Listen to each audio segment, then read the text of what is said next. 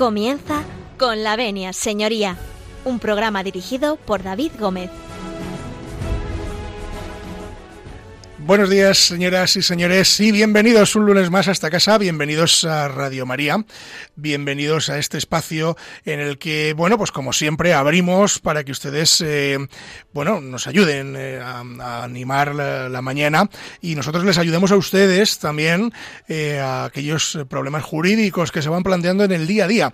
Ya saben que nos convertimos en su consultorio de cabecera y que pueden ustedes hacernos llegar sus uh, sugerencias y cualquier cuestión que necesiten de nosotros a través del correo electrónico con la venia arroba radiomaria.es. Se lo repito, con la venia arroba radiomaria.es. También nos pueden hacer llegar sus consultas a través de la página web de Radio María, que es doble u doble u doble u punto radiomaria punto es. A través de estos medios ustedes nos pueden decir aquellas cuestiones que, que en fin, que, que tengan dudas o que les planteen incertidumbres y nosotros intentaremos darle respuesta, bien con un programa o bien eh, dándoles una respuesta concreta en la medida de nuestras posibilidades. Así que si ustedes nos dan su permiso y nos dejan entrar en sus casas, en sus coches, en sus domicilios, en aquellos lugares donde ustedes escuchan Radio María, nosotros, con su permiso, comenzamos.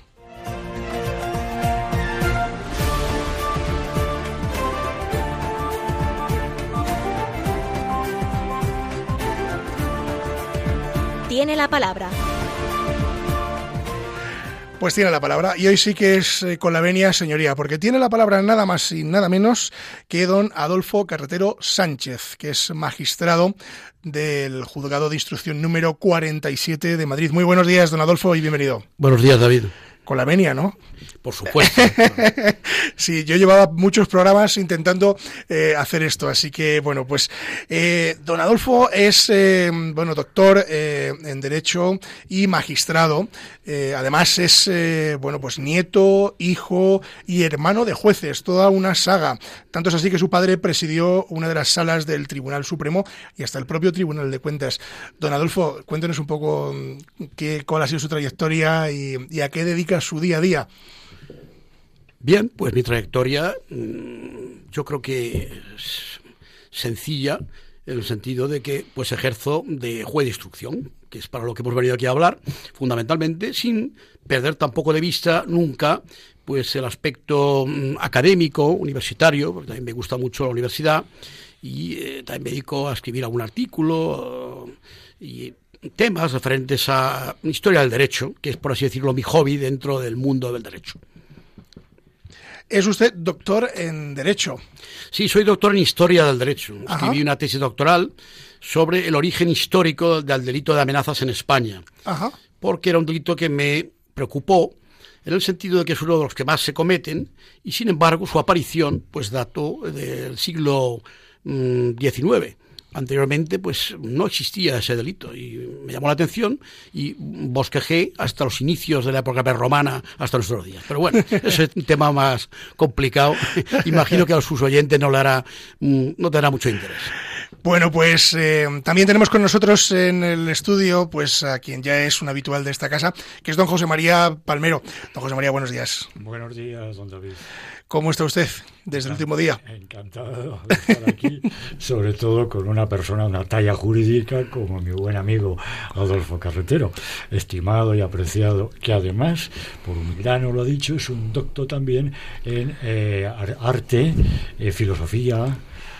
Eh, muy buen conocedor de la pintura. Bueno, pues esto también es otra faceta que desconocíamos, ¿no? Es decir, eh, o sea, nosotros cuando, sobre todo los abogados, cuando vamos a sala solo vemos al juez muy serio allí, eh, a lo alto del estrado, pero desconocemos muchas veces la faceta eh, académica y sobre todo cultural que se esconde detrás de muchos de ellos. Esto es. Pues don Adolfo y don José María, eh, vamos a hacer un pequeño alto en el camino. Para a la vuelta del descanso vamos a hablar de las funciones del juez del juez instructor, bueno, y de todo lo que la tertulia nos dé de sí. Así que vamos a hacer un pequeño alto en el camino. Ustedes no se marchen porque nosotros eh, vamos a continuar en, en con la venia, señoría, para que a la vuelta con Adolfo Carretero y José María Palmero hablaremos de las funciones del juez instructor.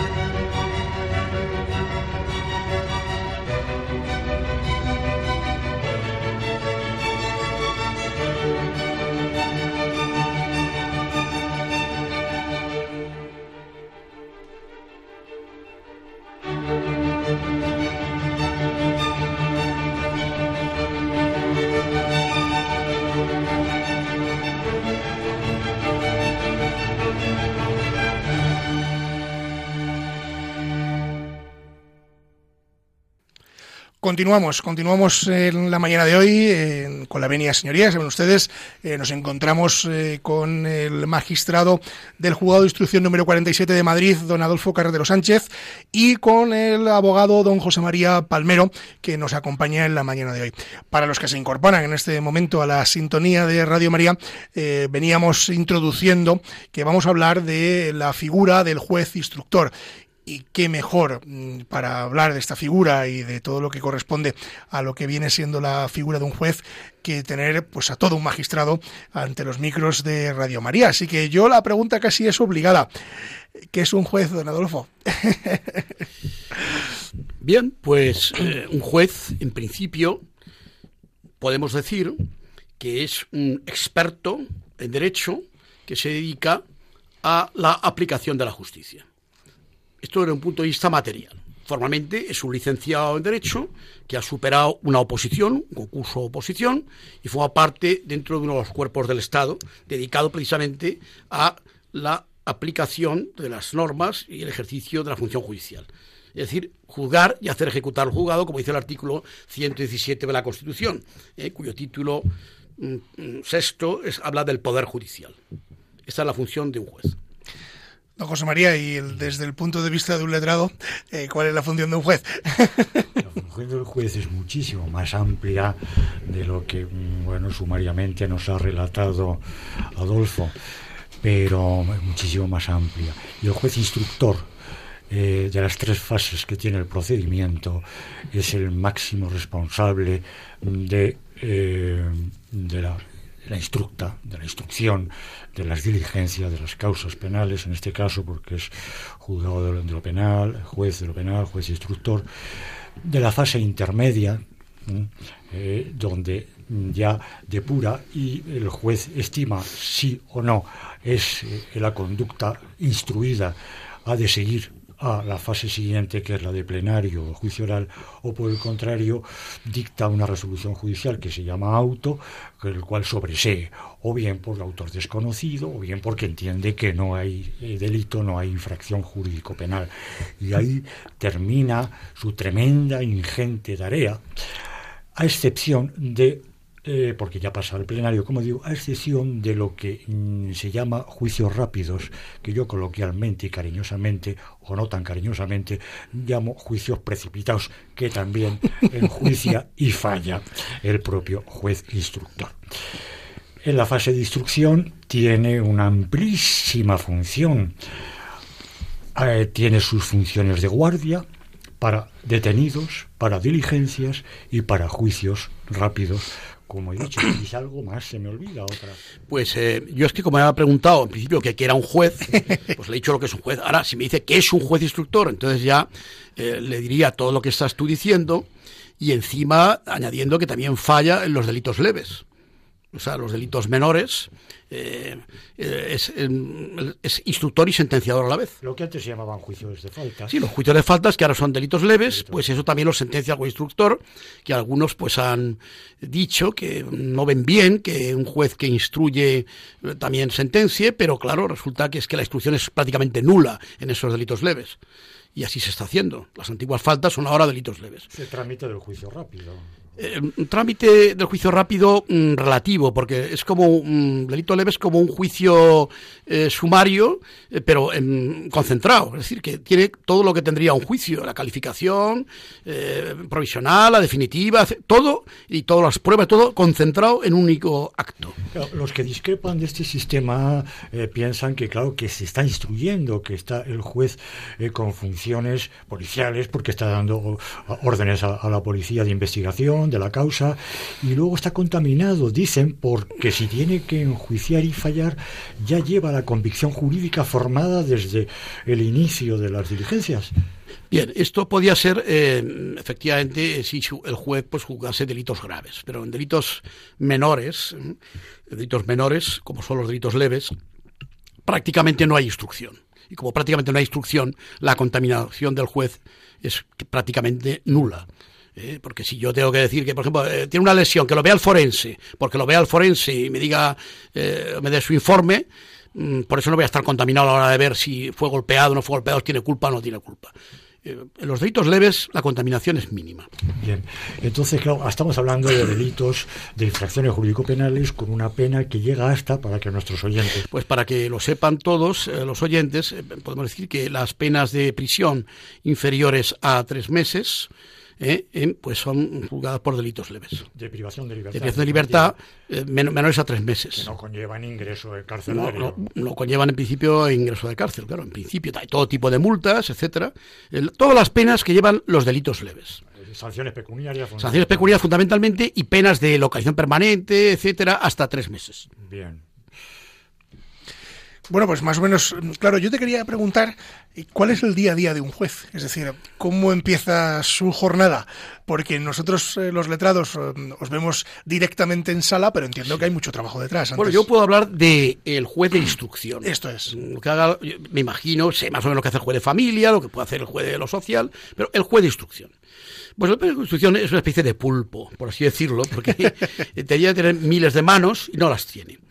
Entonces, pues él no tiene, por así decirlo, ni un momento de, de sosiego o de tranquilidad, porque tiene constantes declaraciones que tiene que asistir, sobre todo las de imputado, naturalmente, las de investigado, como ahora se dice al imputado, eh, testigos, y después tiene que estar constantemente resolviendo, resolviendo eh, materia de la instrucción. Es decir, admitiendo, como ha hecho José María, denegando pruebas, mmm, decretando sobrecimientos, dictando sentencias de juicios que ha celebrado. Es decir, no para, por así decirlo, materialmente es imposible ser juez de instrucción y estar desocupado. Siempre tienes una ocupación y si no, la, eh, basta con que preguntes por un procedimiento y ya te dando cuenta de lo que hay que hacer o lo que tienes que resolver. Es decir, está constantemente tomando declaraciones, constantemente dictando resoluciones. Es una especie de máquina, por así decirlo, no voy a decir tragaperras, pero... Pero, pero prácticamente se, me, se semeja bastante, en España se semeja bastante, sí.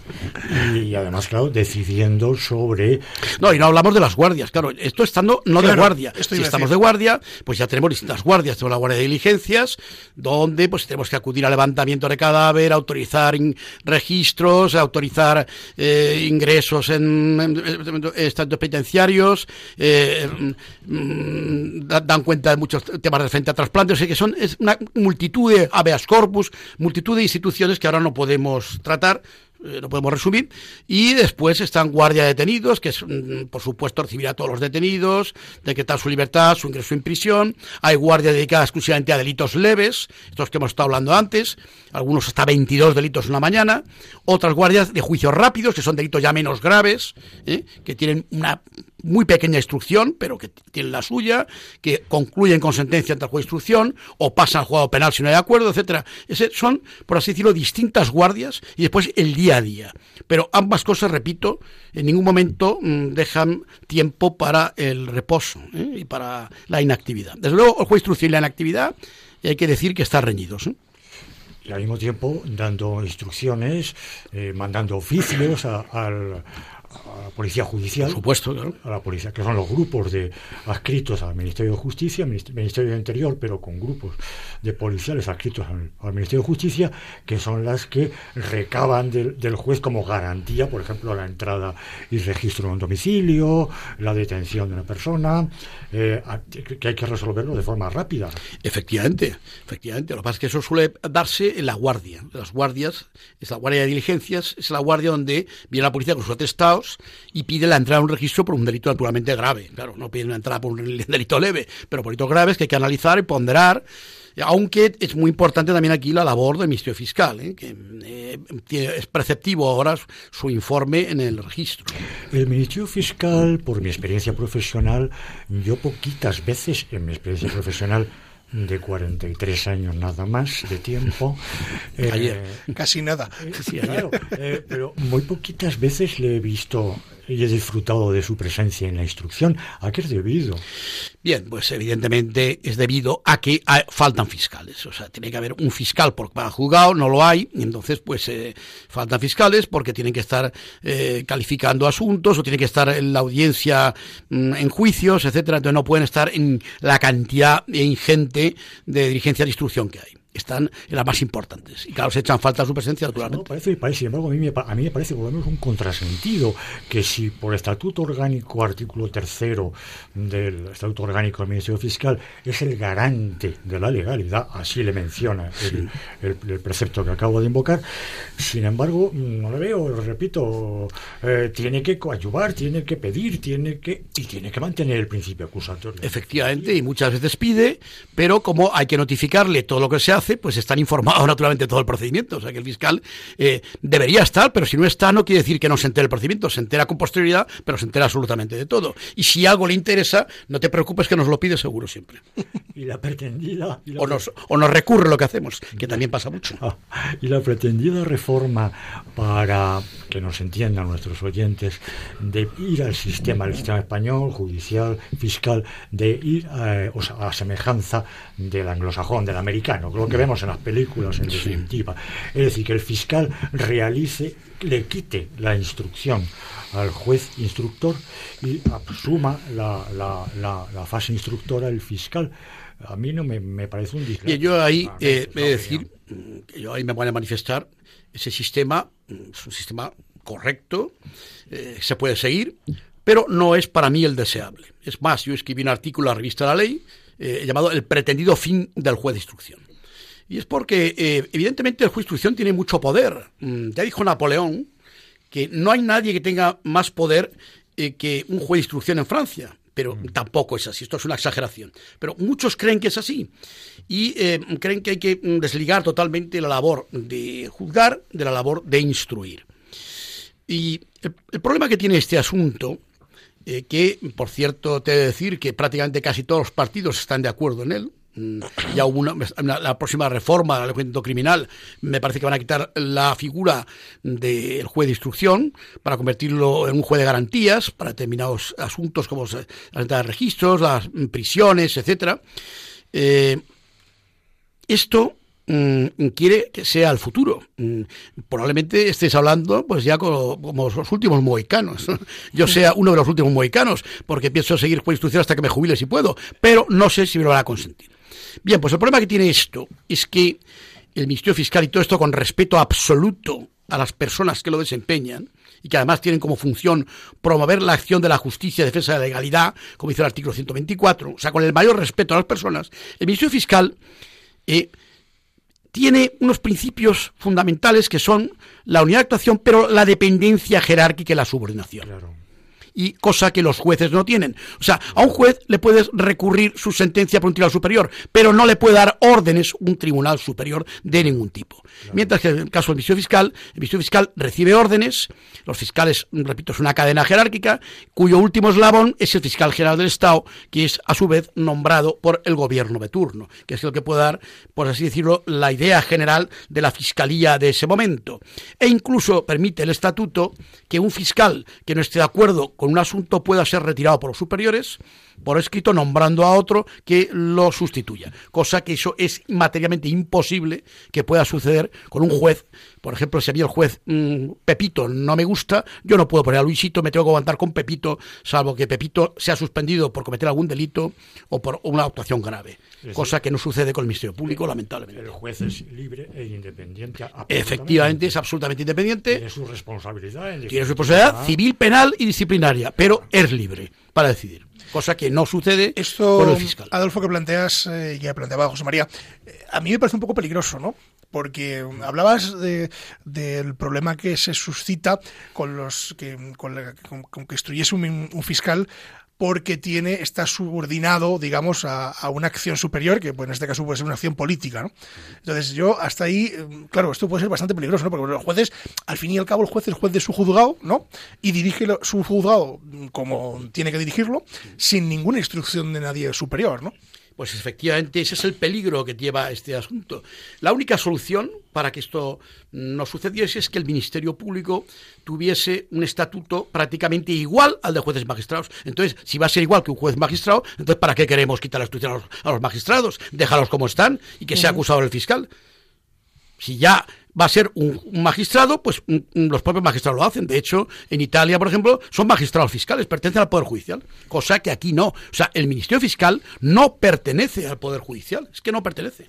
Entonces, en ese caso, y conectando un poco con lo que antes hablábamos, eh, eh, la respuesta de por qué no está siempre el fiscal en la instrucción de las causas, y esa, eh, una oración cuantitativa. Sí. Bueno, pues en ese caso tendrían que ampliar tremendamente la, la plantilla de la Efectivamente, de la ese es el problema que hay, que claro que necesitarían, por supuesto, un fiscal en cada juzgado.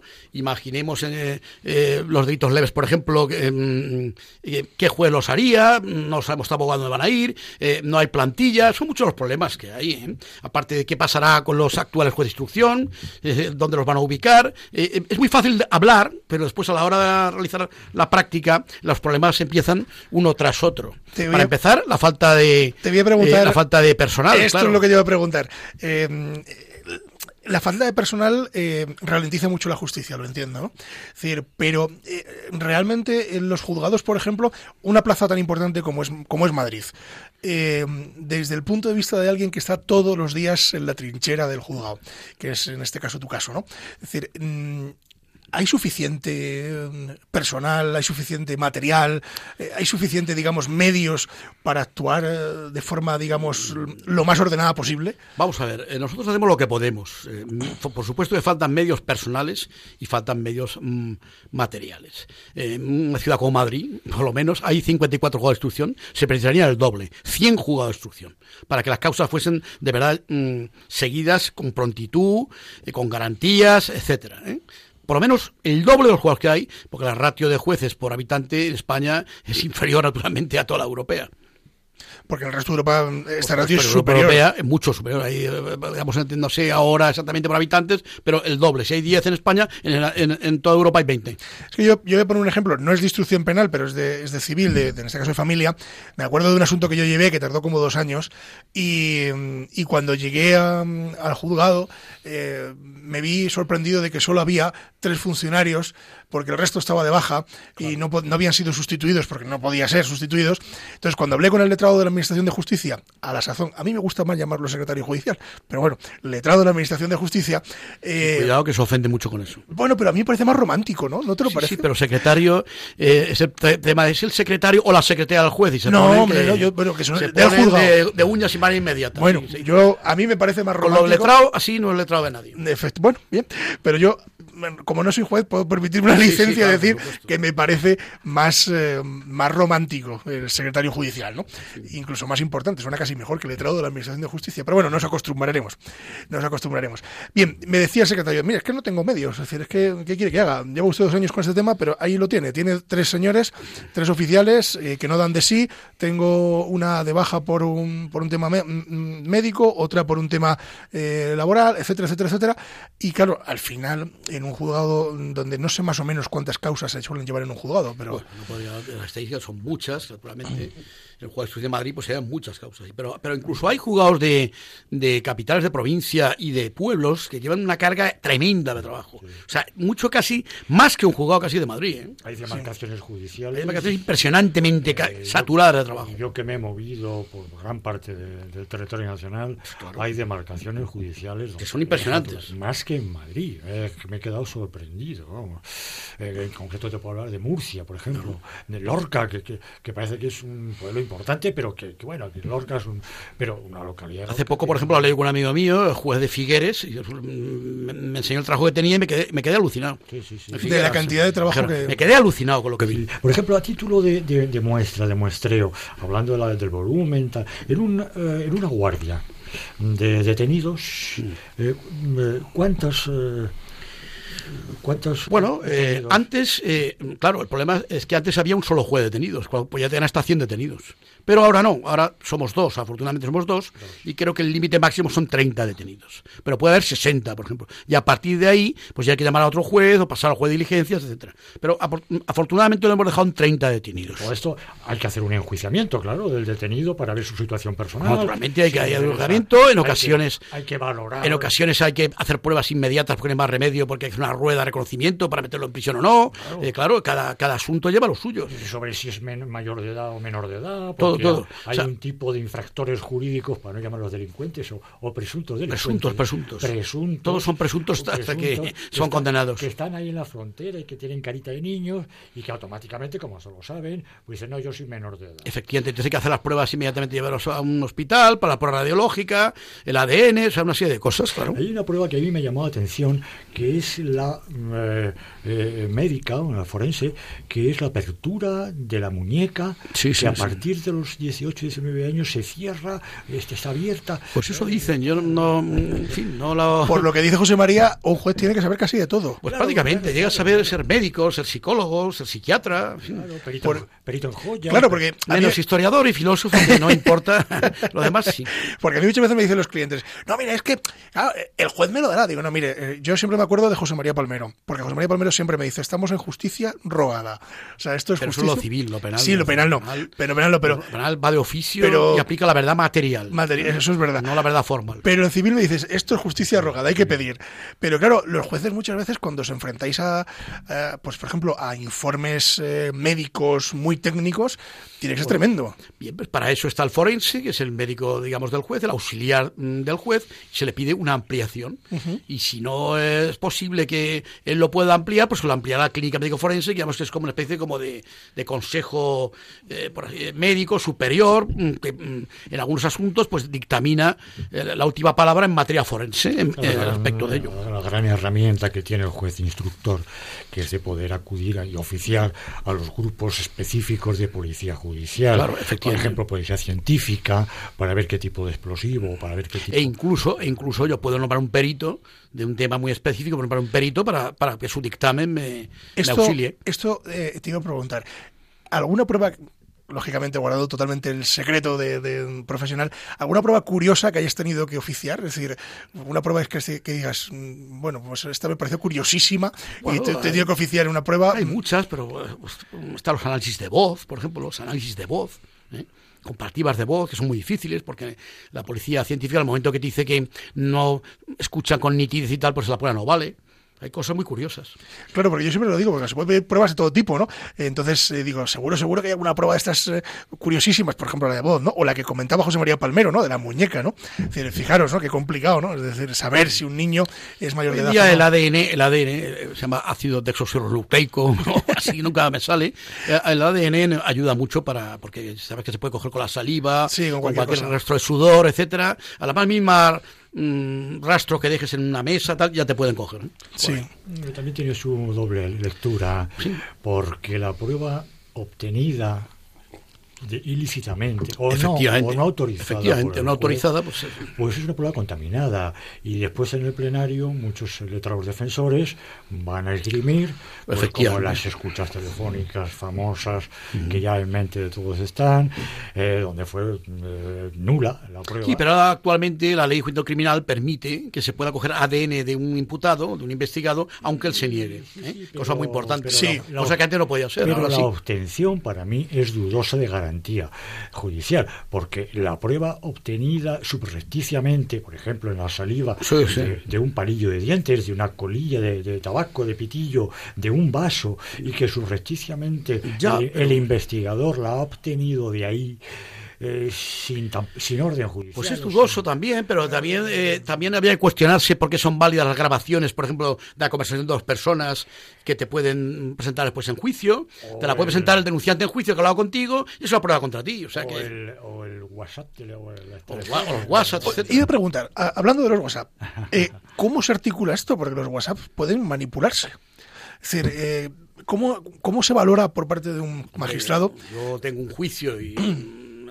tú dices que te han insultado, te han amenazado, y, y está tu WhatsApp que recoge el remitente, y el remitente es el denunciado, pues evidentemente... Es blanco y en botella. Blanco leche. Y en botella, claro, que lo manipules. Tú vas a decir que manipules el teléfono, la hora y tal. Sí. Es complicado. Sí, no, es complicado, es cierto. Pero sobre que... todo viendo los dos teléfonos. Claro, si no, si ves los dos teléfonos... Viendo los dos teléfonos es más complicado. Claro. Pero si tienes alguna duda, siempre la policía científica puede, hacer, Auxilia. puede auxiliar en materia de WhatsApp, internet. Eso es un mundo... Eh, yo, la verdad, hay... Mm, mm, reconozco mi, mi incapacidad para, para meterme en, en la materia de Internet eh, y las nuevas redes sociales y todo esto. Todo esto me supera. Ahí tenemos eh, una herramienta muy poderosa que es la brigada de investigación. Efectivamente. Si no fuese por ellos, pues la verdad es que los jueces tenemos un curso especial para, para meternos en la técnica de los delitos de Internet.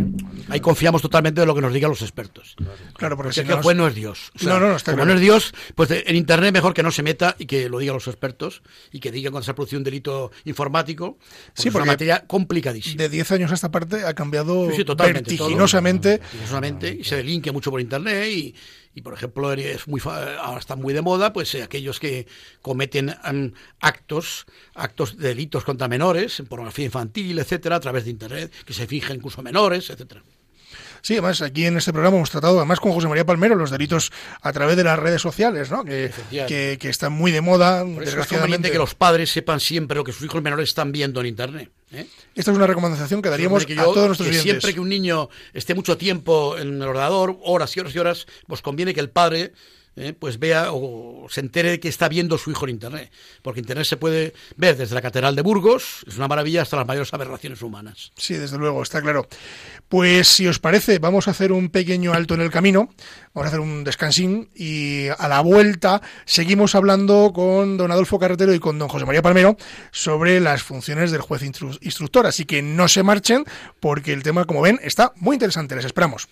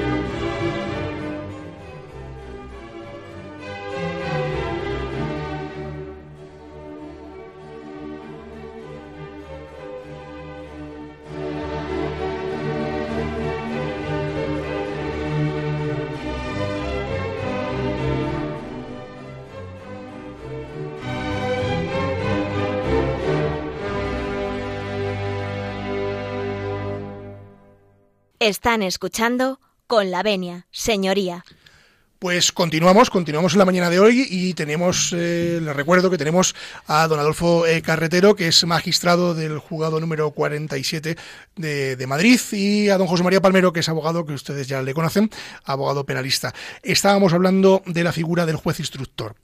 Y por aquí don José María, en la pequeña, el pequeño alto del camino, suscitaba una serie de preguntas a nuestro invitado y magistrado, que eran con referente, digamos, eh, a, a los juicios paralelos que puede, puede haber dentro. A ver, formu- sí, vamos a formularla bien. Hay dos temas, hay dos temas que no quiero que se nos escapen, aprovechando y abusando de la presencia de nuestro querido amigo y magistrado, que son los juicios paralelos, o eh, con concesión a la anglofilia reality show, o y la eh, prisión preventiva. Ajá.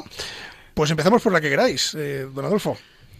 Como queráis, a mí. Prisión, previsión preventiva. Y luego vamos a preventiva. Si me permitís, la prisión Adelante. preventiva. ¿Cómo un juez instructor eh, resuelve sobre lo más preciado que hay para un ser humano, que creo que en la mayoría de los así pensantes es la libertad personal. A nadie le gusta estar privado, a nadie le gusta pagar, a nadie le gusta que le imponga una multa, a nadie le gusta que le eh, que le persigan, eh, que le pongan una pulsera para estar para estar localizable, que le separen quinientos metros, un kilómetro de una persona agredida, etcétera. Pero de luego lo que más valora es, y, y por experiencia profesional, oiga, a, a, al abogado, al alivio que dicen los delincuentes, consígame la libertad, consígame la libertad, que le pago lo que sea. Bien, ¿cómo? ¿Cómo el juez resuelve? ¿Cómo se le convence? ¿Quién, eh, ¿Qué decisión tiene en definitiva el juez instructor? Y, y, y bueno, ¿cómo le priva de libertad preventivamente sin enjuiciar su conducta, sin llegar a enjuiciarlo? Porque, ojo, cuando ya hay un enjuiciamiento con pruebas, con testigos, con documentos, con peritos, y está plenamente convencido de la participación en ese eh, crimen, pero antes de todo eso, ¿cómo decide sobre la libertad, lo más preciado? Bien, pues la prisión preventiva es una institución y está muy criticada. Y efectivamente tienen razón, lo deseable sería que no hubiese prisión preventiva, lo deseable hubiera sido que el juicio fuese inmediato. Pero esto es un imposible metafísico. Es imposible, sí. Es un imposible metafísico. Entonces la prisión preventiva, para empezar, hay que decir que es constitucional, no es anticonstitucional. No voy a citar aquí la sentencia del Tribunal Constitucional que ha dicho que es constitucional. Pero eso sí, se tiene que dar con una serie de parámetros. Lo primero que conviene que los oyentes eh, tengan en cuenta, que es que el sistema varió a partir de mil novecientos noventa y cuatro, creo, me parece que fue por el noventa y cuatro, noventa y cinco, eh, en que antes el juez instructor de oficio, o sea, motu propio, unilateralmente, podía meter a una persona en prisión preventiva. Y además lo podía hacer por conceptos genéricos como era, por ejemplo, la alarma social. ¿Sí? La gravedad y la alarma social de un delito. Y bastaban para que fuese a prisión preventiva cualquier ciudadano. Esto daba lugar a abusos y sobre todo a que cada juez parecía un taifa distinto a otro. En algunos partidos judiciales todo el mundo ingresaba en prisión, en otros nadie ingresaba en prisión, y esto no puede ser. Es necesario siempre algún criterio intermedio. Razonable. Pues bueno, lo primero que hay que decir es que actualmente la prisión preventiva ningún juez instructor la puede acordar de oficio, sino expedida o por el Ministerio Fiscal o por una acusación en particular. Por eso quiero salir aquí al paso de muchas veces cuando hay determinado delito periodístico o que tiene mucho strepitus fori, que se llama el strepitus fori, el strepitus del delito. El juez ha puesto en libertad. No, no, no, perdón. El juez no ha podido hacer otra cosa que poner en libertad porque nadie le ha pedido prisión. Ni el Ministerio Público ni ningún particular. O sea que el juez no es el que decide, efectivamente sí decide en última instancia, pero necesita una petición, porque nuestro sistema es el sistema acusatorio, que se llama. Sin acusación, ni hay condena, ni tampoco hay prisión preventiva. Y dicho esto, es importante destacar que el juez no es el que puede introducir a una persona en prisión preventiva motu proprio, si no, si no se lo piden. Dicho esto, pues hay unos criterios para que una persona pueda ser introducida en una prisión previa al juicio, que es la prisión preventiva, es una prisión previa al juicio definitivo, y que están en la ley, los artículos quinientos tres y siguientes del Código Criminal. Pero... y ahora voy a decir simplemente, pues son, pues, eh, eh, la destrucción de pruebas, el riesgo sobre todo de la humillación de la justicia, la reiteración delictiva, la protección de una víctima, etcétera. Todos esos criterios son los que establece la ley, que deben ponderarse, y por supuesto con delitos superiores a determinados años de prisión, etcétera, un año y medio, etcétera, eh, para poder adoptar una medida tan drástica como esa. ¿Sí? Aparte, además, de valorar el cada caso concreto, cada caso en concreto. Pero esos preceptos que efectivamente ha señalado, que están tax, tasados en, en el ordenamiento jurídico, en la ley, eh, carencia de arraigo, carencia de arraigo familiar, todas esas cosas, alarma social, peligro de fuga... Alarma social ya menos, ¿eh? Pero, ya menos. Ya menos, sí, pero el riesgo de fuga... Pero todo eso mmm, me parece que me da la sensación de que es, no es numerus eh, clausus. Bueno, pues en principio, A mí me parece que sí es un numerus clausus. Yo creo que sí, porque para eso se los han puesto, claro. Si no, si fuese un número que dice y lo que valorase el juez, entonces estaríamos otra vez de lo mismo. Eh, y desde el punto de vista del letrado que está defendiendo y que está diciendo, pues mire usted, señoría, no hay eh, riesgo de fuga, porque es una persona, un empresario que ha caído en un momento determinado malo, o qué tal. Eh, el letrado, eh, ¿es, es decisiva eh, la, la, la oratoria y la persuasión? Yo creo que lo que es decisivo, letrado... hombre, evidentemente malo no es que un letrado sea un buen orador, pero lo decisivo es el delito que ha cometido. Porque me diga un letrado que un señor que ha cometido un asesinato no va a eludir la acción de la justicia, perdone usted, pero eh, por lógica humana, si a mí me van a caer veinticinco o treinta años de cárcel, yo lo que te voy a hacer el de siete es coger la maleta y no volver más. A las Islas Seychelles y, y no volver. Si usted me estaba contando eh, que es porque ha cogido una moto y ha dado una vuelta a manzana eh, y es un señor que además está, tiene trabajo, etcétera, pues a lo mejor entenderé que este hombre pues lo que quiere es afrontar el juicio y no eludir la acción de la justicia porque no le conviene. Correcto. Y en ese momento, en ese momento procesal del juez instructor, y ya conectando con la otra parte, los juicios paralelos. Es decir, cuando el juez está instruyendo una causa penal, y no digamos si hay una eh, prisión preventiva acordada y está, y está sufriendo una, una, una, priva, una privación de libertad, el investigado... Eh, La prensa, la televisión, los medios en general, la opinión de redes sociales, de la, de la calle, eh, ¿le afecta como humano que es el juez? Montesquieu decía que los jueces deben ser eh, la boca muda que pronuncia las palabras de la ley. Pero eso no se lo creía ni él. El juez es un ser que está en una sociedad y por lo tanto... Eh, decir ahora que determinado asunto que no lo conoce nadie ni a nadie interesa, eso es lo mismo que un asunto que esté aplicado un presidente del gobierno, pues sinceramente no es de recibo. No. Eso no es de recibo. Y efectivamente eh, la prensa hoy en día es un cuarto poder. La prensa tiene un poder inmenso. O sea, pero inmenso. Puede hacer cambiar voluntades. Influye en el juez. Pues yo hablo desde mi perspectiva, yo no sé en otros jueces. Sí influye. ¿Y en qué sentido? En el sentido de que la decisión que yo tengo que tomar y voy a tomar, y voy a tomar, no me la va a imponer la prensa, pero desde luego la que yo tome, si la prensa dedica interés a un asunto, la voy a tener que justificar muy bien para que todo el mundo sepa por qué he tomado esa decisión. No sé si me entiende, José María. Sí, es decir, sí. Por lo menos que sepan qué es lo que he hecho y no al tuntún. O sea, un plus, un plus, un plus de rigurosidad, de fundamentación jurídica, efectivamente debido al interés que tiene mediático la causa.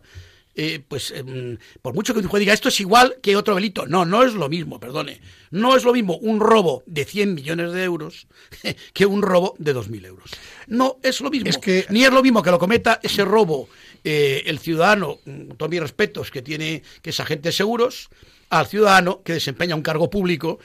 ¿Eh? Y por ejemplo su ministro de Hacienda, ¿eh? Está claro, esto es así, dígalo quien lo diga, mm, sea Agamenón o su porquero.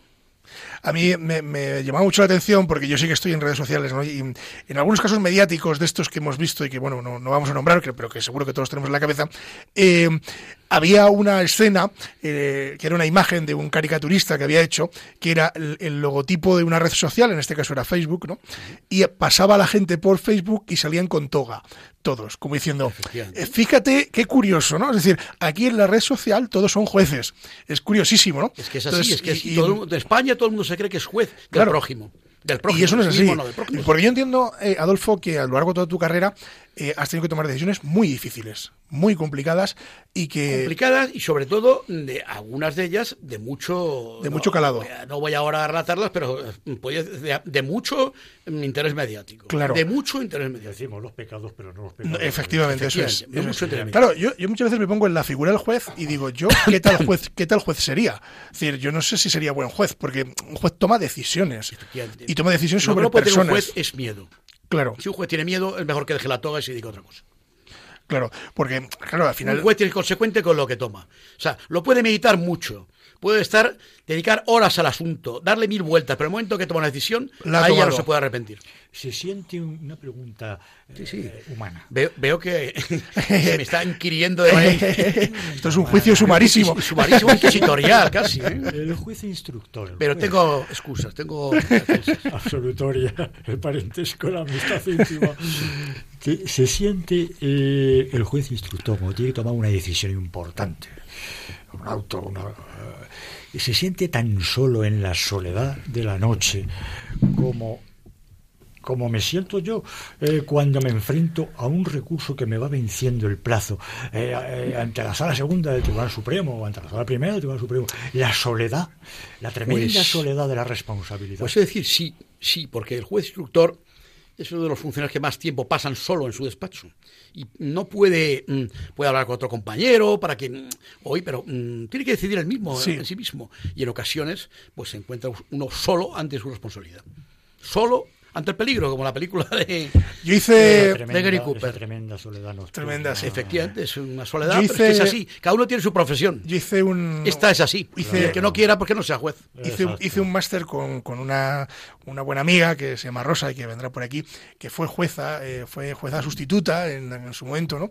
Y me acuerdo que cuando estaba haciendo el máster bueno, conmigo... La conozco, creo, pero bueno. Seguramente sí, seguramente sí. Labrada, probablemente sí. Bueno, ahora ya no está de jueza, está de está de um, trabajando en un juzgado, bueno. pero no está de jueza. Pero yo me acuerdo de verla con un maletón gigante eh, ir a clase. Yo decía, digo, joder, digo, Rosa, digo, pero si no hace falta tanto apunte. Dice, no, no, no se apunte, es que me lo llevo a casa porque tengo que poner sentencias. Digo, claro. Tela marinera. Digo, o sea, después de estar todo el día en el juzgado, prácticamente hasta las tres, cuatro de la tarde, eh, que sale un juez de, de su despacho, eh, luego se llevaba el trabajo a casa porque, claro, había que sacarlo adelante, ¿no? Y eso también es... A mí, de todas maneras, siempre me ha gustado los juristas romanos, porque eran muy concisos. Yo pienso que a veces mmm, eh, con dos o tres razonamientos bien hilvanados está resuelto el asunto, todo lo demás es obiter dictas, copia y pega, corto y pega. A mí eso no me gusta, ¿eh? Yo soy más bien... A tiro hecho. Más bien lapidario. Pues dirá, es, es insuficiente la motivación. Bueno, pues es insuficiente, pero la sentencia se confirma. No claro. será tan insuficiente cuando la sentencia se confirma. Por lo que veo, tú no eres partidario de los obiter dicta. Pues no, no, yo soy me, partidario de ir al grano. Que me precipito rápidamente en traducir. Aprovechando que el Pisuerga pasa por eso Valladolid, sí, sí. voy a, a dictaminar o voy a, a, a dictar doctrina jurídica sobre este asunto. Pues que no tiene nada que ver. Doctrina jurídica, pues, para empezar, yo creo que debe dictarla el Tribunal Supremo, que es el Tribunal Superior, que es el que debe dar directriz al mundo. Pero sin obiterdistas, sin aprovechando que el piso de la Efectivamente, pero los jueces eh, así de batalla como nosotros, lo que hemos que resolver asuntos bien resueltos, explicando bien las razones y dar salida a los... Yo en temas. los temas de familia, a veces que, que me he enfrentado a sentencias en las que vas leyendo la sentencia y a medida que la estás leyendo dices, me va muy bien, me está yendo muy bien, me, me da la... Me da la razón su señoría. Al contrario. Me da la razón su claro, señoría. No, no, no, no. Y de repente, cuando llegan a la parte dispositiva, dices, anda la leche. Pero si ahora me dice que no. Claro, entonces, pero yo ahí estoy de acuerdo contigo, Adolfo, es decir... Esa es mi opinión. O sea, yo me ha hecho muchas veces alguna vez que, por supuesto que me revocan cosas, como a todo el mundo, pero a veces pone eh, la, la resolución... parcamente motivada, sí, parcamente motivada, pero claro, pero es confirmada. Entonces, aunque sea parcamente motivada, debía estar bien motivada, porque si hubiera sido revocada. Y ha dicho el Tribunal Constitucional que no es necesaria una exhaustiva valoración de todas las consecuencias, ¿no? Basta con los puntos en discusión, los puntos en discusión, dar respuesta a los mismos, nada más. Mira, si sirve de ejemplo, eh, y bueno, como dijo Gracián, Gracián, nuestro conceptista Gracián, lo breve si bueno, dos, dos veces bueno, bueno, y lo malo si malo, menos malo. Pues mire, yo que estoy en... No quiere decir que yo sea bueno, pero por lo menos breve sí soy. Yo que estoy metido también en el, en el Tribunal Eclesiástico, en la jurisdicción eclesiástica, sí. eh, a nosotros en Derecho Canónico siempre nos decían, y nos dicen, de hecho los jueces dicen, las demandas tienen que ser concisas. Es decir, una demanda que diga exactamente lo que queréis, dónde queréis llegar, dice, porque al final... va a haber una instrucción, en, habló en, en el eclesiástico, ¿no? Muy larga, donde se va a practicar mucha prueba. Entonces, la demanda tiene que ser claro, concisa y el grano, a lo que vamos. Hay no. que pedir la nulidad matrimonial por un canon determinado Exacto, y ya después es. la instrucción iremos concretando. Efectivamente. Se pide por esta razón. Eso es. Porque yo he recibido demandas de cincuenta folios y yo decía, digo, pero ¿para qué tanto? Digo, si con, con diez folios no. o menos está, está resuelto, ¿no? Y, el, y el, aunque nos separemos un poco del orden civil, yo que reprocho tanto a los más jóvenes compañeros, y se los reprocho cariñosamente, bueno, no te extiendas tantísimo si al final te estás perdiendo el petitum, que es lo más importante. Que es lo más importante. Te estás, te estás perdiendo ya en el... Mi padre, si puedo citarlo aquí, sí, por supuesto, para descanse, decía, y yo estoy, soy partidario de lo mismo, que cuando un abogado pone una buena demanda, el juez no tiene ni que pensar para dictar sentencia. Claro. Fíjate, qué fácil. Mi padre, y estaba en el Tribunal Supremo, sala quinta. Sabias palabras. Cuando pues, un abogado pone una buena demanda, el juez no tiene ni que pensar ya para poner la sentencia. Pues nos quedamos con esta frase porque nos quedan apenas unos segundos de programa y nos tenemos que marchar, así que... Adolfo Carretero Sánchez, bueno, señoría. Pues yo, eh, muchas gracias por haber estado en Radio María. Eh, yo lo oigo alguna vez, pero lo oyen muchas amigas mías. ¿eh? Por ejemplo, mi amiga Carmen, que le gusta mucho Radio María, está ahora que tiene un pie malito, pues que se recupere. Pues la, la mandamos un abrazo desde aquí. Eh, gusta que, creo que la conozco, Carmen Mame. Sí, sí, por eso le gusta Radio María. Entonces, pues, eh, pues mira, estamos hablando de Radio María. La avisaremos cuando pues, el programa salga. Efectivamente. Efectivamente, pues... Eh, darte las gracias eh, por estar aquí, esperar que vuelvas otra vez eh, por esta casa cuando quieras, estás invitadísimo y nada, pues que esta es tu casa y que te necesitamos. Muchas gracias, David, ha sido un placer para mí y un honor. José María Palmero, qué decirte, si nos vemos casi a diario. Que muchas gracias por estar una vez más gracias. Y sobre todo gracias por traernos a Adolfo, porque hoy eres el culpable Hombre, de que estemos aquí hoy con todo un magistrado. Hoy ha sido un lujo, además apropiado para el nombre del programa, con la venia señoría. Con la venia señoría. Y hemos arrancado con la, con la venia señoría. señoría. Así es, así, así que... que visto para sentencia. Pues muchísimas gracias a los dos. Nosotros nos marchamos, señoras y señores. Les dejamos eh, con la programación de Radio María. Ya saben que a continuación eh, viene Revista Diocesana y después los informativos. Nosotros eh, recordarles simplemente Simplemente que tienen el correo electrónico a su disposición, que es eh, conlavenia arroba radiomaria punto es. Ahí nos pueden ustedes mandar cualquier cuestión, se lo repito. conlavenia arroba radiomaria punto es. También pueden hacernos llegar sus eh, consultas o sus propuestas de programa a la página web de Radio María, que es doble u doble u doble u punto radiomaria punto es. Así que, como verán, con todo esto, nosotros eh, estamos encantados de tenerles a todos ustedes aquí. Y sin más, desearles que pasen un feliz lunes. Nosotros nos volvemos a la vuelta eh, dentro de quince días y decirles, como siempre, que la justicia, si es justa, es doblemente justicia. Buenos días.